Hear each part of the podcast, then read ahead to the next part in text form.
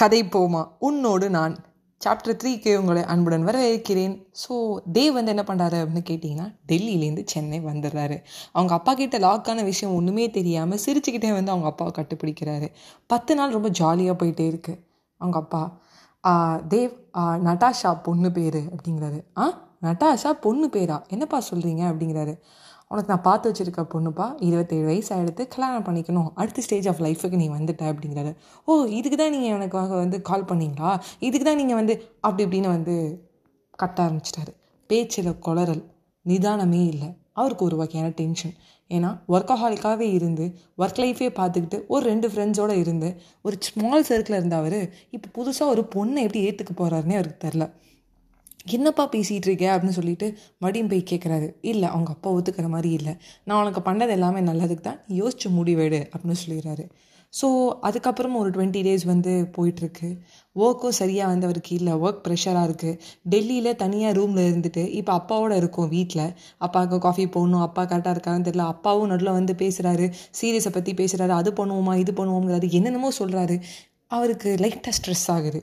So அந்த ஸ்ட்ரெஸ்ஸால் வந்து அழவே செய்கிறாரு ஸோ ஒரு ஆம்பளை புள்ள அழலாமா அப்படி கேட்டிங்கன்னா கண்டிப்பாக அழலாம். ஏன்னா அழறன்னு முடிவு பண்ணிடுச்சுட்டா நம்மளுக்கு அந்த ஜெண்டர் டிஸ்கிரிமினேஷன்லாம் கிடையாதுங்க. கண்டிப்பாக அழணும். ஸோ அழுறாரு. கொஞ்ச நாள் கழிச்சு வந்து பார்த்தீங்கன்னா கிட்டத்தட்ட ஒரு மாதம் ஆகிடுது சொன்னாக்ஷி ஞாபகம் அவருக்கு திடீர்னு வருது. ஏன்னா அவங்க அப்பா சொல்கிறாரு உனக்கு எதான ப்ராப்ளம்னா ஒரு நல்ல சைக்காட்டிஸ்ட்டாக பாரு. ஏன்னா நீ வந்து ரொம்ப ஸ்ட்ரெஸ்ஸாக இருக்கேன்னு நினைக்கிறேன்.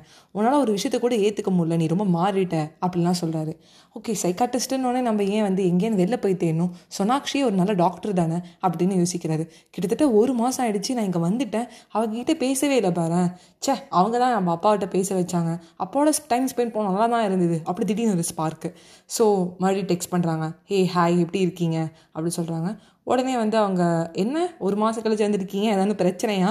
இல்லை அப்பா ஏதாவது திட்டினாரா? அப்படின்னு சொல்கிறாங்க இல்லை நான் சென்னை வந்துட்டேன் அப்படிங்கிறாரு.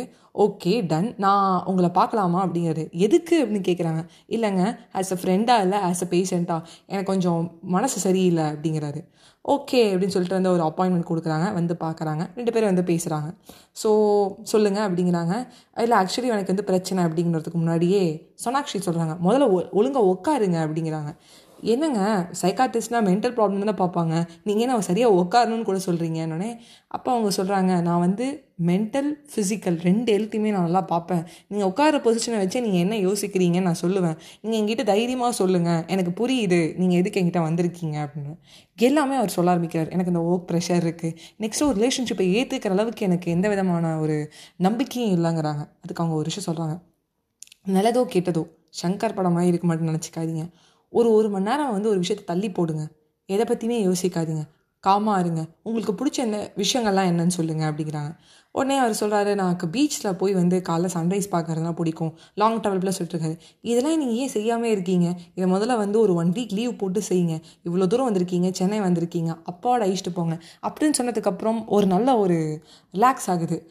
நம்மளுக்கு ஒரு விஷயம் என்ன தெரியுமா? நம்மளுக்கு பெஸ்ட் ஃப்ரெண்ட்ஸ் இருப்பாங்க பட் அவங்ககிட்ட ரொம்ப நேரம் பேச மாட்டோம். அவங்ககிட்ட ரொம்ப நேரம் பேசுறது கூட சைக்காட்டிஸ்ட்டை பேசுறதுக்கு சமங்க. நான் அந்த நேரம் செலுத்தி நம்ம பேசணும்னா நல்லா இருக்கும். ஸோ வந்து இப்போ சொன்னாக்ஷி சொல்கிறாங்க நீங்கள் என்கிட்ட சொன்னீங்க ஆஸ் அ பேஷண்ட்டாக தான் நான் வந்திருக்கேன் ஃப்ரெண்டாக இல்லைன்னு. நீங்கள் என்னை ஃப்ரெண்டாக பாருங்கள் என்கிட்ட எல்லாமே ஷேர் பண்ணுங்கள் ஒரு ஃபீமேல் அவங்ககிட்ட ஏன் இவ்வளோ சொல்லணும்னு நினைக்காதீங்க. எதுவாக இருந்தாலும் சொல்லுங்கள் அப்படின்னு சொல்கிறாரு அதுக்கப்புறம் ரொம்ப வந்து ரொம்ப திருப்தியாக எனக்கு எல்லாமே சரியாயிடுச்சு எனக்கு எல்லாமே புரிஞ்சிருச்சுங்கிறாங்க. உடனே அவங்க சொல்கிறாங்க ஒரே நேரத்தில் ஒரே நாளில் ஒரு மணி நேரத்தில் சரியாகாது. நம்ம தினமுமே பேசுவோம். நீங்கள் எப்போல்லாம் வந்து உங்களுக்கு அப்பாயின்மெண்ட் வந்து உங்களுக்கு ஃப்ரீயாக இருக்கோ அந்த டயத்தில் நான் கொடுக்குறேன் அப்படிங்கிறாங்க. ஓகே அப்படி சொல்லிட்டு ஒரு ரெண்டு மூணு கிளாஸ் நம்ம ஒரு ரெண்டு சிட்டிங்ஸ் வந்து பேச ஆரம்பித்தோன்னா எல்லாம் சரியாயிடும் அப்படிங்கிறாங்க. ஸோ ஒரு புது தெளிவு ஒரு புது தெம்பு கிடைக்கிது. ஸோ இந்த நேரத்தில் வந்து நட்டாஷா என்ன பண்ணுறாங்கன்னு பார்த்தீங்கன்னா இவங்களை பார்த்தோன்னே பிடிச்சிருது. தேவை பார்த்தோன்னே ஓ நல்லா சம்பாதிக்கிறாரு அவங்க அப்பாவை நல்லா பார்த்துக்கிறாரு இன்னொரு விஷயமும் யோசிக்கிறாங்க. மாமியார் பிடுங்கள் கூட இல்லைப்பா.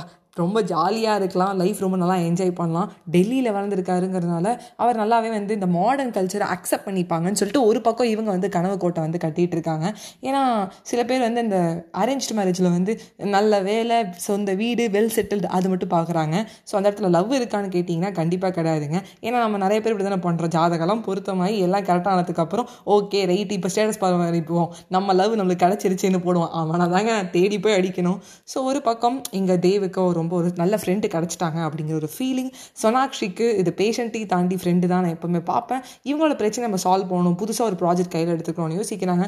ஒரு பக்கம் நட்டாஷா வந்து கனவு கோட்டையை வந்து கட்ட ஆரம்பிச்சிட்டாங்க.